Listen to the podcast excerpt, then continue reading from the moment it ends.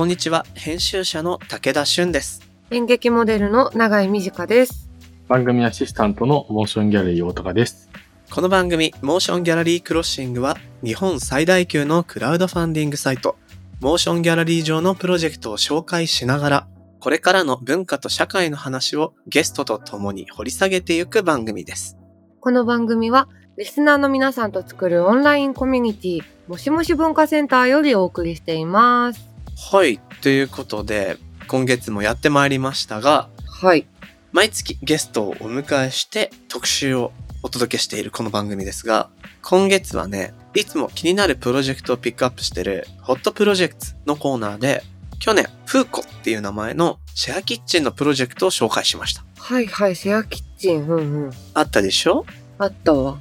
今回はね、そんなプロジェクトを立ち上げてらっしゃった建築家の宮地洋さんをゲストにお迎えしたいなと思ってるんですけど、うん、そう、あの本編で詳しく聞いていくんだけどね、宮地さん都内でいくつかシェアキッチンを運営されてるんですよ。で、ちなみに永井さん使ったことある？ないんだなぁ。僕もないんだなぁ。なのでね、どんな風に使えるかなっていうところも含めていろいろ相談してみるのも面白いかななんて思ってるんですけど、僕はもうパッとね、やってみたいのは一個もう明確にあります。お、なになに？お魚をね、またちょっとシーズンになってきたので釣ってきているわけなんですけど、うんうん、せっかくだからいっぱい釣れたらお裾分けをしたいと思うの。あー、そっかそっか。だけど釣れたその日の帰りってもうクタクタで、お届けするのも疲れるし。そうだよね。うんうん。下ごしらえをしてじゃあ届けるのかとか。いや、だったらもう家に人を招いて、その場で食べてもらおうか、みんなで。いや、でも家人招くためには結構いろいろやんなきゃだし、そもそもうちのキッチン何人かで作業できなくねみたいな。うんうん。魚持ってっていいですかねっていうのを思いました。いいね。それ行きたい、その回。そう、なんかシェアキッチンのね、このフーコってところの以前のプロジェクトページ見てみると、ステンレスの大きなね、作業台がボンボンってあって、はいはい、あ、じゃあこっちでちょっとあれやっといてとか、協力してご飯作れそうで、ちょっとミッションを同時にやっていく感じで楽しいかなって思った。良さそう。やっぱこの広いキッチンって一回立っときたいよね。立っときたいよね。なんか憧れるよね。憧れる。やっぱこういうみんなで作る意義みたいなのをどこに持たせるかってことな気もするんですけど、なんかその辺もね、宮地さんにぜひ聞いてみましょう。はい、聞いてみたい。ということで、今月の特集タイトル、題して、作って食べてつながって、シェアするキッチンとこれからの商いと題してお送りしていきたいと思います。今みたいにね、みんなで楽しく作るもあるし、そこをある種の商いの場として利用するなんていう、ね、手段もあるみたいなので、ぜひ深掘りしていきたいと思います。今週も皆さん最後まで聞いてくださいね。この番組のハッシュタグはシャープもし黒、ひらがなでもし黒です。アップルポッドキャストの番組ページにもコメントを書き込めます。皆さんのご意見ご感想お待ちしています。そしてSpotify の番組プレイリストのフォローと、もしもし文化センターへのご参加、こちらもお待ちしています。あなたももしもしーずになってね。はい。ではでは始めていきましょう。武田俊と永井美智香がお送りするモーションギャラリークロッシング。今回はゲストに建築家で株式会社あの場デザイン代表の宮地洋さんをお招きします。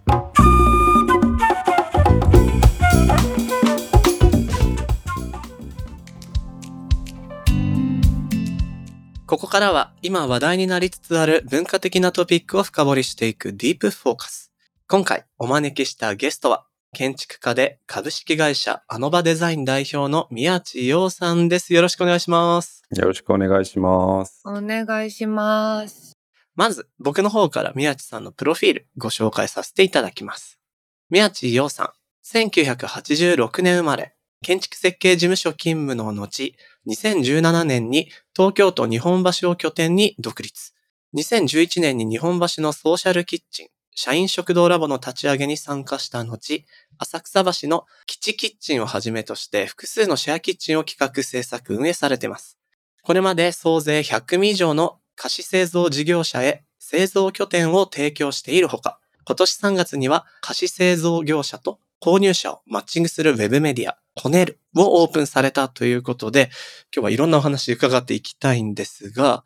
そんな宮地さんをゲストにお迎えする今月の特集タイトル、題して、作って食べてつながって、シェアするキッチンとこれからの商いとしまして、最近見かけることも多くなってきたシェアキッチンについて、リノベーションや街の空き店舗の活用など、建築的なトピックやシェアキッチンを活用することで、小さな商いから自分のお店を始められるというビジネス的な側面、そして地域や利用者間でのコミュニティ作りなど、いろんなポイントからね、掘り下げていきたいと思うんですが、うん、そう、番組のオープニングでも少し触れたんだけれども、宮地さんが手掛けるシェアキッチンのプロジェクト、以前紹介させてもらったんだよね。ね、覚えてます。そう、フーコという、えー、シェアキッチンのプロジェクト紹介させていただきました。早いものでこれもにせんにじゅうにねんのくがつなのか配信で紹介してるっていうことなんですが、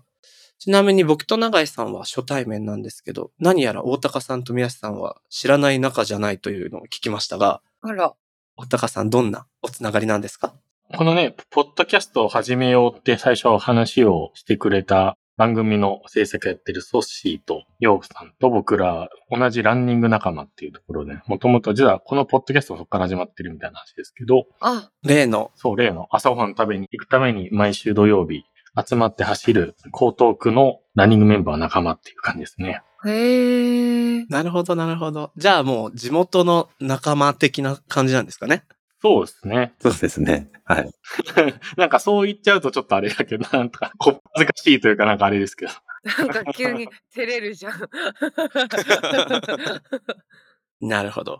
そんな宮地さんにお話伺っていく前に、恒例の番組リスナー向けアンケートの結果を発表したいと思います。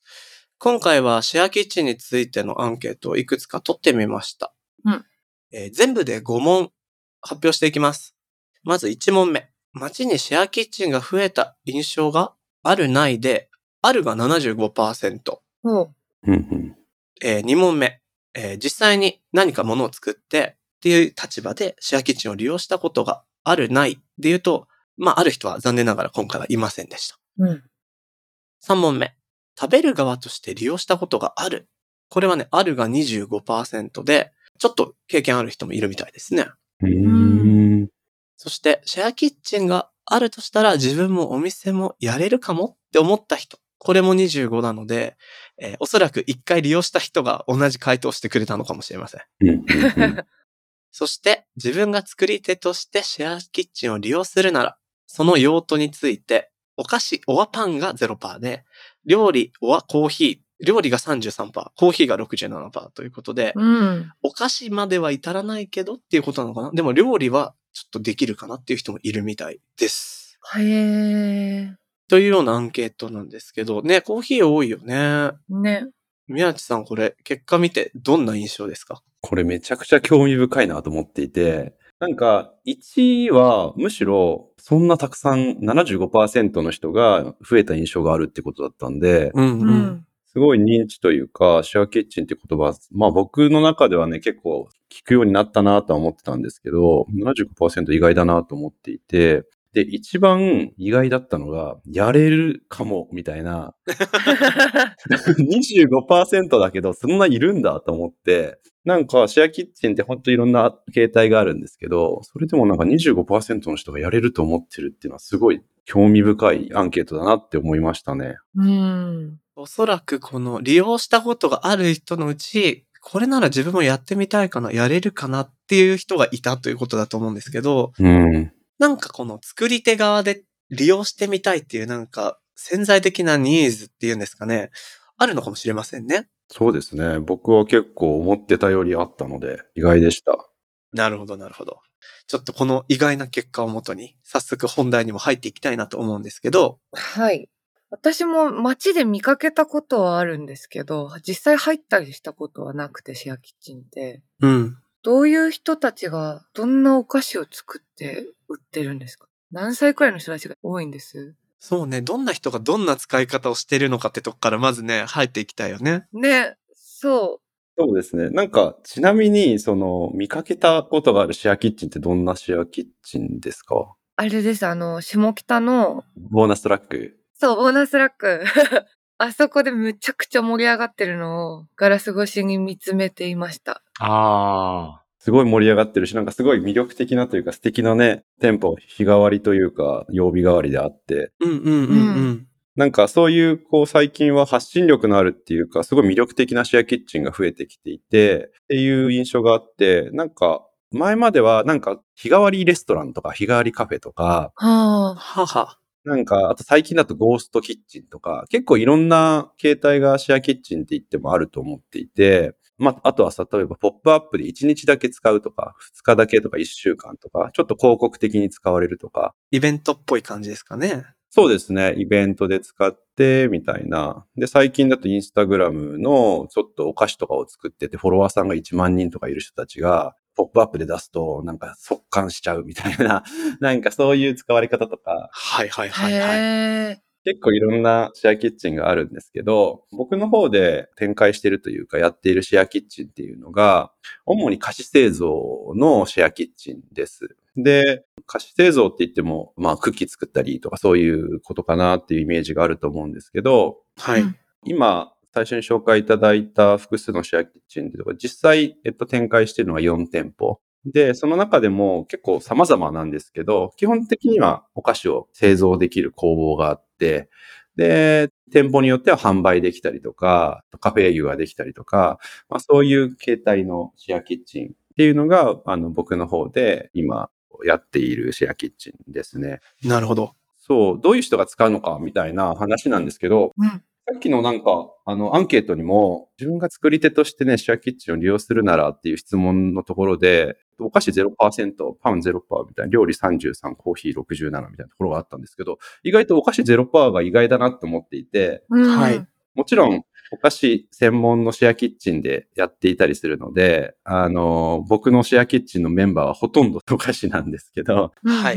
どっちかっていうと、菓子製造の人たちの需要っていうのが、シェアキッチンをやる上ではかなり大きいなっていう印象があって。あ、そうなんですか。へー。そう、シェアキッチンをスタートしています。まあちょっと後でなんかシェアキッチンをスタートしたきっかけみたいなの話せるかなと思ってるんですけど。そうで、えっと、シェアキッチンをどういう人が使うかって話なんですけど、うん、なんか大きく分けるとさんしゅるいぐらいかなって思っていて。ほうほう、さんしゅるい。一つは自分の趣味というか、それこそプロとしてお店を持つために、例えばその事業としてがっつりちゃんと資金調達して店舗構えてっていう人たちがシェアキッチンは使わないんですけれども、うん、そうですよね。例えば子育てをずっとしていて、まあもともと働いてたので結婚と子育てでちょっと、えっと、仕事を辞めてしまって、だけどやっぱり社会にこう復帰するというか、また何か新しい形で社会に復帰したいなっていう時に自分の趣味である料理とかお菓子っていうものでちょっと仕事してみようかなみたいな。うーんっていうそのセカンドキャリアっていうんですかね。そういう形の人。で、二つ目が有名な洋菓子店みたいなところでもう働いていたりとか、ホテルの厨房、うんうん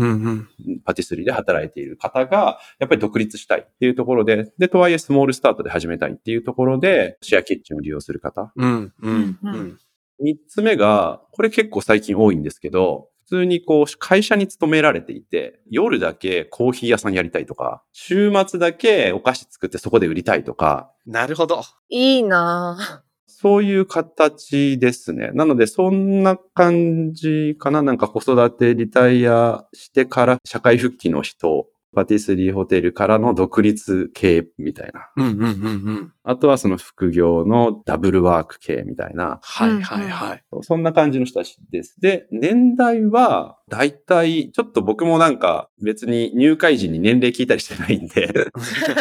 正直わからないんですけど、さんじゅうだいからよんじゅうだいがまあメインかなと。で、最近にじゅうだいの方が増えてきたなと。で、この前だと学生？へー。そう、男女のユニットでシェアキッチン使いたいですっていう話で、今実際このいちがつからスタートしてるんですけど、の方とか。だから結構さっき言っていたインスタグラムのアンケートで、モーションギャラリーのリスナーさんって多分にじゅうだいの方多いのかなと思ってるんですけど、結構その年代の方がシェアキッチンっていうので、ちょっと自分でなんかスモールビジネスじゃないけどやってみたいなっていう方が多いんじゃないかなっていう印象ですね。うーん、なるほど。このにばんめのパティスリーに働いてたりして、独立を考えてるけれども、そのトライアルみたいなのは結構イメージしてたんですけど、さんばんは意外だったかもしれません。最近増えてるんですよ。そうか。つまり、この本業にしようというまでの何かプランはないけれども、仕事とは別の自分の趣味だったり生きがいを実際に商品を提供する形で味わっていきたいというような人たちが増えている。そうなんです。へー。確かになんかさ、一日店長とか憧れるもんね。そうだね。なんか友達がさ、ちっちゃい近所の居酒屋で、なんか今日惣菜出すわとか言ってると、はいはいはいはい。で、いいなみたいな、なんかくすぐられる。わかる。僕、一回やったことあるんですよ。知り合いのお店で。やってそう。うんうん。なんか、その欲望としては、みんなで何かを囲む場を作りたいんだけど、うん、なんか自分が作り手に側になり、みんなを迎えるっていう形で、何か催しができないかみたいな気持ちだった気がするな。うん。そういう意味ではさんばんのタイプでちょっとだけやってみたって感じなんでしょうね、僕は。いいなぁ。ちなみにさっき冒頭でお話しあった、その菓子製造業の方で、インスタグラムで満単位のフォロワーがいて、ポップアップっぽくやると速乾するっていうのは、どのタイプの人なんでしょう？え、どうなんだろう。ちょっと僕わかんないけど、もうインスタグラムでいちまんのフォロワーいたら、それだけでなんか成り立ってる気が。もう店舗やれそうですけどね。なんて言うんだろう、そのインスタグラムだけである程度いけてそうですけどね。なんか、いや、僕さっきインスタグラムでって言ったのは、僕のそのシェアキッチンのメンバーさんではないので、詳しくはわからないんですけど、でも今武田さんおっしゃっていただいたみたいにすごいこうハードルが下がってるっていうのは事実だし、なんか エスエヌエス とかの普及とかで自己を表現するみたいなところの時に、そう単純に文字だったり映像だったりではなくて、本当に社会的なアクションとしてスモールビジネスとしてのお店ができるっていうのが新しいシェアキッチンの最近のトレンドでもあるんじゃないかなって思ってますね。うーん。自分の何かを発表する環境がまあデジタル上で一般化していったことによって、物理的なものを提供するっていうところもハードルが同時に下がってるってことはありそうですよね。そうですね。なるほど。まあ、なんか一番のメリットって、その、まあ、店舗に関するお仕事したことがないので、身の回りの知り合いから聞くレベルでの大変さしか僕は知らないんですけど、やっぱり最初の機材だったり場所だったりっていうものに対しての初期投資のコストがすごくかかるっていうのは感じてて、そういう部分がやっぱり抑えられたり、まあ他にお仕事しながらでも何か新しいトライができる。ここに多くの人が魅力を感じてるんですかね。そうですね。なんか具体的に言うと、飲食、食べ物をまあ扱う上で保健所の許可っていうのが必ず必要になるじゃないですか。うーん。これが結構まあ、まずはなんか大事なところで、いくら美味しいケーキが作れても、それを人にこう提供するときには、もしくはお金をもらうときには、必ずその保健所の許可がいるんですよね。こう、うんうん。で、お家にすごい立派なキッチンがあって、で、それをこう、料理教室とかできたとしても、あの、それを対外的に販売するってことはできないので。キッチンを分けないといけないんでしたっけ？そうですね。まあ、正確に、まあ、いろんなルールがあるんですけど、なかなかこう、例えば賃貸のマンションで、その許可を取るっていうのも、まあ、ほぼ不可能な状況だったりするんで、例えば一人暮らしとかのね、賃貸でアパートマンションに住まわれてると、それ難しいし、うん。うんそもそも今のあの武田さんのお話みたいに、あの戸建ての住宅のキッチンだとしても、これも保健所のルールで衛生管理的に、まあ普段家で食べるご飯を作るキッチンと、この製造商品を作るキッチンを分けなきゃいけませんよとかいう、まあ細かいルールがいろいろあるので、まあそれをクリアするには、やっぱり製造許可のついたキッチンを別で持たなければいけないっていうことが一番大きいハードルになってるかなと思いますね。なるほど、なるほど。いろんな意味でのハードル、コストの面でも許可だったりっていう部分でもシェアキッチンはそのハードル下げてくれている場所っていうところまで今理解が進んだかなと思うんですけど、はい。この、もうちょっとね、中に入っていってお話広げていきたいんですけど、となるとまあ利便性とハードルの低さが一つ大きな魅力だと思うんですが、何かこう、皆さんの取り組みを見てると、利用者間での何かコミュニケーションだったり、場の持つ力というか面白さみたいなものもプロデュースされているような印象があるんですね。こう場所の共有、道具の共有っていうのはもちろん場作りみたいな部分、うんうん、ここではどういう工夫とか思いっていうのがあったりするんでしょそうですね。あの、僕自体が、えっと、もともとその今回のプロフィールにも建築家って書いてあるように、場所を作るっていうところからスタートをしているんですね。で、シェアキッチンを作った経緯も、まずはそのコミュニティの場所を作ろうっていうところから始まっていて、はいはい。うんうんにせんじゅうねんからスタートしてるんですけど、ある古いビルのリノベーションのプロジェクトに僕が学生の時に関わっていて、はいはい。当時はシェアキッチンって言葉が一般的じゃなかったっていうか、もしかしたら日本にあんまりなかったのかもしれないんですけれども、みんなでこう集える場所っていう、まあ、コンセプトだったりとか、そこのビル自体がクリエイティブハブっていう名前がつくようなビルで、はい。まあ、いろんなアーティストさんだったりとか、本当に老若男女、まあ、国籍とか、それこそ性別とか関係なく、本当日々行くと誰かいるみたいな、初めての人に会えるみたいな、そんな場所だったんですけど、なんでじゃあそこにこうキッチンが必要だったかっていう話で、まあなんか食って当たり前ですけど、世界のね、人類には必要なものだし。食べない人いないですからね。そうそうそう。唯一とは言わないけど、共通のね、コンテンツっていうところで、なんか食を核としたコミュニティ作りっていうのが、一つこの、なんていうのかな、コミュニティを作る上ですごい大事なんじゃないか、もしくは必要なんじゃないかっていう話の上で、そのビルの中に食堂を作ろうっていうところから始まってるんですね。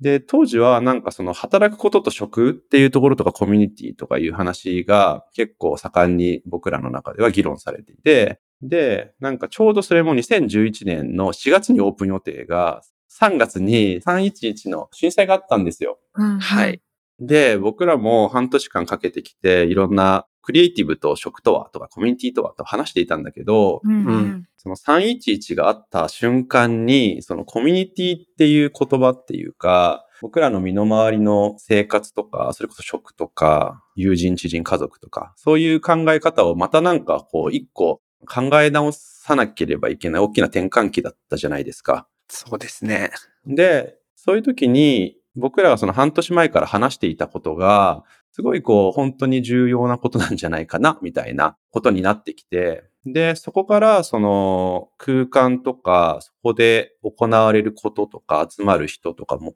扱うものとか、なんかそういうものを実際にこう活動とプロジェクトとかイベントとかをしながらこうやっていったっていう経緯があるんですよ。なので、当時シェアキッチンがって言葉がなかったって話をしてたんですけど、私たちはなんか我々なんかコミュニティキッチンみたいな言い方をしていて、フードコミュニケーションみたいな。はいはいはい。そういうことで毎晩なんかそこでみんなで作って食べて片付けるみたいなことを一緒にやろうよみたいな。なんかそういう活動をずっと続けてたっていうのがまず発端なんですよ。宮地さんがその独立される前に建築事務所に所属されてた時のご経験のお話なんですか？えっとね、僕が大学いちねん生の一番暇な時期ですね。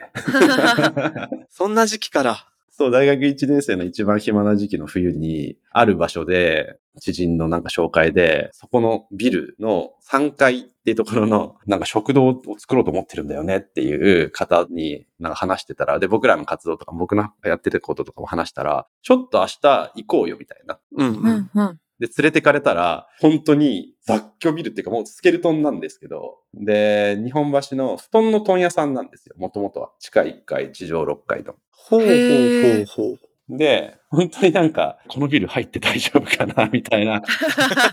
ってまっさらなスケルトンの状態ですもんね。そうそう。で、さんがいに行ったんです。そこ和室だったんですよ。当時の問屋さんって、で、地方校じゃないけど、地方から就職した人が泊まる場所があったりとか。はいはい。はそう、さんがいだけ畳があって、台所があったんですよ。寝泊まり生活の場だったんですね、そのさんがいが。そうそうそう。だから、そのビル全体をこれからリノベーションして、どういう人たちをここに入れようかって言った時に、さんがいだけ食堂にしようってことだけ決まってたっていうところで。なるほど。うんうん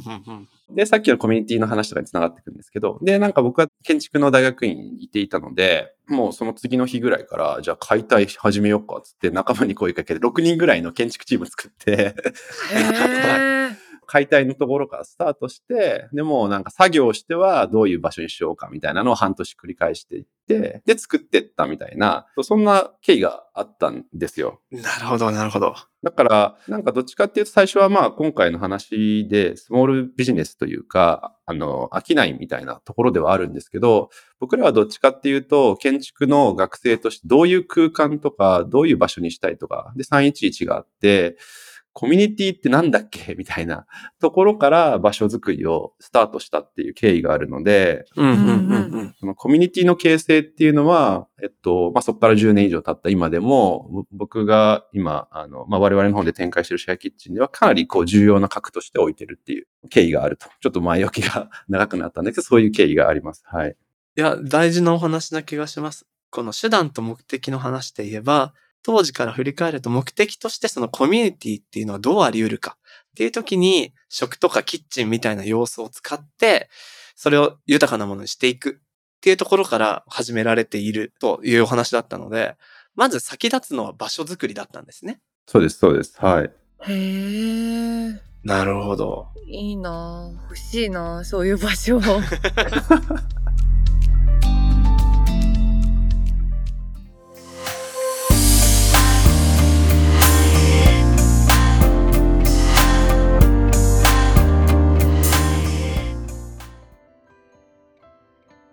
さて、ここからはモーションギャラリーで現在挑戦中のプロジェクトの中から特に注目してほしいものを紹介するホットプロジェクト。大高さん、今日はどんなものが届いてますか？はい、今回はもう一昨年のことになるんですけど、番組の エスディージーズ 特集の時にゲストにお越しいただいた近藤秀則さんのプロジェクトをご紹介したいと思います。うん、うん、うん。一昨年と思えないぐらいね、印象強い特集でしたけど。確かにね。そんなに経つんだ。そんな近藤さんが今回、都市のリジェネラティブ、つまり再生型なライフスタイルを書籍とイベントを通じて全国の都市に広めるためのプロジェクトを実施されているのでご紹介します。へー。このプロジェクトは世界人口の約半分が都市に暮らす今、都市のライフスタイルを変えていくことが地球にとって大きな意味を持っているという考えから、都市の再生型ライフスタイル、アーバンファーミングを全国に広めるための本である、アーバンファーミングライフを出版するというものです。さらには本だけでなく思いを共有する仲間を増やし、このライフスタイルを全国の都市に広げていくためにイベントも開催していくということで、この出版とそのイベントに必要な費用を、えー、募っています。まあ、どんな本なのかっていうのは多分なんかもしかしたらね、ページを見た方がわかるかもしれない。見て気になるかなと思うんですけど、どうですか？見ていただいて。このね、リジェネラティブ。僕最初うんとと思ったんだけど、あの エフエフ シリーズのことを思い出しまして、ファイナルファンタジー。へー。ファイナルファンタジーでリジェネっていう呪文があるっすよ。あ、そんなのあるんだ。ああ、あったかも。確かにリジェネかかると毎ターン体力がちょこっとだけ回復するっていう。あー、あったあった。あれだと思って。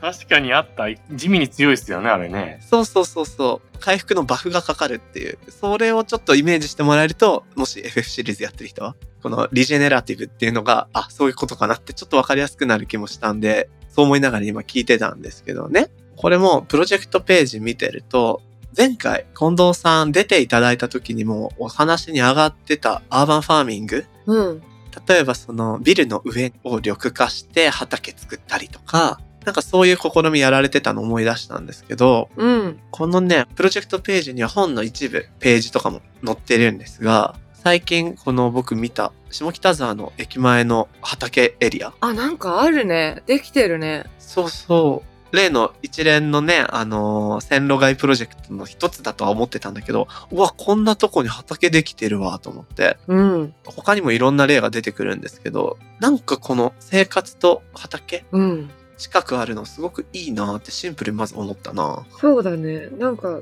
見かけるだけで割と興味を惹かれるよね、実際に農園って。そうそうそうそう。で、なんで今アーバンファーミングかっていうとこなんですけどね、なんかプロジェクトページ見てると、そのコモンズの話が出てるんだわ。はあはあ。で、コモンズってまあ共有地みたいな意味ですけど、農地を共有し、道具とかノウハウを共有し、みんなで野菜作っていくみたいな、そういうコミュニティ自体を大切にしようぜみたいな。へー。それってなんかすごく心地いい感じがするんだよね。外ってのがいいよね、みんなで集うのがさ。あ、そうそうそうそうそう、確かにそうかも。なんか都市生活者が集うってなるとお店ってなりがちじゃん。なりがち、クラブとか。そうそう、なんかお金を払って楽しみを得る場所で集うって感じだけど、うん、何かを作るために屋外で集うっていうのが気持ちいいだろうなっていう気がしますね。ほんと楽しそう。ページも可愛いよね、写真が全部。うん。で、この本、アーバンファーミングライフという本は、アーバンファーミングを楽しむむっつのキーワードをもとに、美しいビジュアルと東京にじゅうさん区内のじゅうにのケースとろくにんのキーパーソン。ほう。これを探りながら、ハウトゥーとかまとめて収録していくような本になるようです。へー。読んでみたい。なんか事例をすると自分でも取り組みたくなるだろうし、すごくいい試みな気がしますね。ね。ここで、University of Creativity ユーオーシー のサステナビリティ領域ディレクターでクリエイティブプロデューサーの近藤秀則さんからリスナーの皆さんに向けてメッセージが届いているのでご紹介します。はい。アーバンファーミング、畑、何が楽しいのって感じる人もいるかもしれませんが、都会で土に触れることで癒されたり、美味しい野菜を味わったり、学校や会社とは違う仲間ができたり、自分のウェルビーイングにもつながるし、環境にもいい。僕らが目指しているのはそんな、人も地域も都市も地球もサステナブルに再生していくことです。環境問題も気にはなるけど、何をすればいいかわからないって人に、まずは僕らと一緒にできることから楽しいことやカルチャーを作っていきたい。そんな未来を一緒に作る仲間を募集しています。応援よろしくお願いします。そのことで。いいメッセージだな。なんか近藤さんとミラさん、長谷川ミラさん出ていただいた回、すごい近藤さんのポジティブなバイブスとミラちゃんの雰囲気で、みんなでファーストネームで呼び合ってたあの回をちょっと思い出すような素敵なメッセージいただけたなと思います。応援したいと思います。近藤さん、どうもありがとうございました。このプロジェクトはモーションギャラリーでしがつじゅうはちにちまで。しがつじゅうはちにち、僕の誕生日です。おー関係ないけど、えー、武田の誕生日ことしがつじゅうはちにちまで、ぜひチェックしてみてください。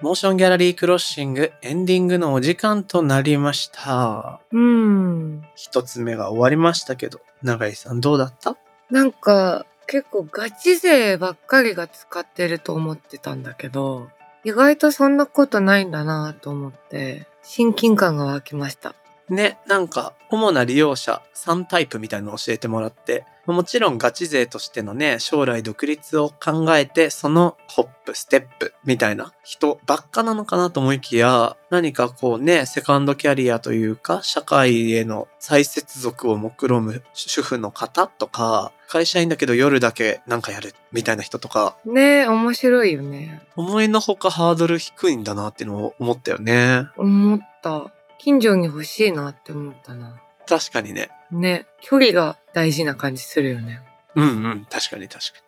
さてさて、大高さん、最近のモーションギャラリー、あるいは下北駅前シネマ ケーツー のコーナーでございますが、最近何か動きありますか？そんなコーナーだったんです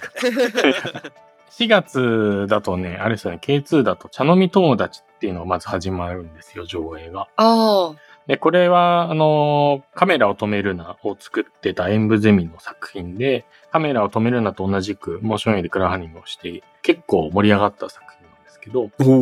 これが劇場公開して今かなり人が入ってて旋風吹き荒れてるみたいな感じで、ついにだいにの亀止め説が出てるんですけど、おこの飲み友達っていう映画がちょうどねさんがつさんじゅういちにちからまず ケーツー でも上映が始まることが決まってまして、はいはい、うんうん、これがねぜひみんなに見ていただきたい。ちょっと高齢者の売春というか、なんかそういう性的な話っていうので、へー、やっぱキラキラ若い人向け、若い人が出る映画が多かった中で、かなりこうシニアにフォーカスを当てている映画っていうのはなかなかチャレンジングだと思うんですけど。わあ、気になるな。気になる。すごい見るもん、インスタで。ああ、はいはいはいはい。見てきたってストーリーみんな上げてる。確かに。火つきつつあるんですね。かなりあって。で、あと同時期にさんがつさんじゅういちにち同じく消せない記憶っていう映画も始まりますと。ほう。これはもう ケーツー 単独のロードショー封切りの映画で。へー。これも面白いクラウドファンディングしてた映画なんですけど、えっと、園田真監督っていう映像作家がいらっしゃいまして、函館イルミナシオンとかでシナリオ大賞を取っていたりっていう、かなり脚本の腕がある監督なんですけど、その方が、えー、作った新作ですね。おー。よんひゃくさんじゅうななまんえん集めていただいてという感じで、結構記憶代理人とかで有名なんですけど、あの作品名としては。で、記憶をテーマに扱っている、もしかしたらちょっとメメントとかね、思い出す人もいるかもしれないですけど、その監督の最新作、長編映画消せない記憶がさんがつさんじゅういちにち、下北 ケーツー で単独風景になりますので、ぜひ見に来てくださいというところでございます。すごい、大高さん紹介めっちゃうまかった。うまい。あ、本当ですか。めっちゃ見たくなる。ブランチかと思った。リリコ。リリコ。ブランチくらい聞きやすかった。じゃあちょっとリリコの後釜僕ついて、うん、狙ってきましょう。全くハリウッドをやらないっていうね、謎のミニシアター界のリリコとしてやってきます。ちょっとアルファベットたけしで言ってください。たけしでなんか痛い感じなんですよ。なるほど。ぜひね、今後の ケーツー の上映作チェックしてみてください。この番組のハッシュタグはシャープもし黒、そしてアップルのポッドキャストのコメントでもご意見ご感想お待ちしています。また番組のオンラインコミュニティもしもし文化センターでは会員限定 エスエヌエス にて通称もしもしと呼ばれるリスナー会員の皆様とバインクルーで、えー、番組の感想や気になるトピックについてシェアしています。武田さん、永井さんによるスピンオフトークを配信しているほか、もしもし限定グッズの会員証ステッカー、さらに毎月のミートアップなど、ここだけで楽しめるコンテンツが盛りだくさんです。もしもし文化センターは番組概要欄に貼ってある ユーアールエル からアクセスできます。皆さんのご参加お待ちしております。はい。では、次回も引き続き、ゲストには宮地洋さんをお迎えして、特集、作って食べてつながって、シェアするキッチンとこれからの商いをお送りします。それでは今回のモーションギャラリークロッシングはここまで。お相手は武田俊と永井美智香でした。また次回お会いしましょう。バイバーイ。バイバーイ。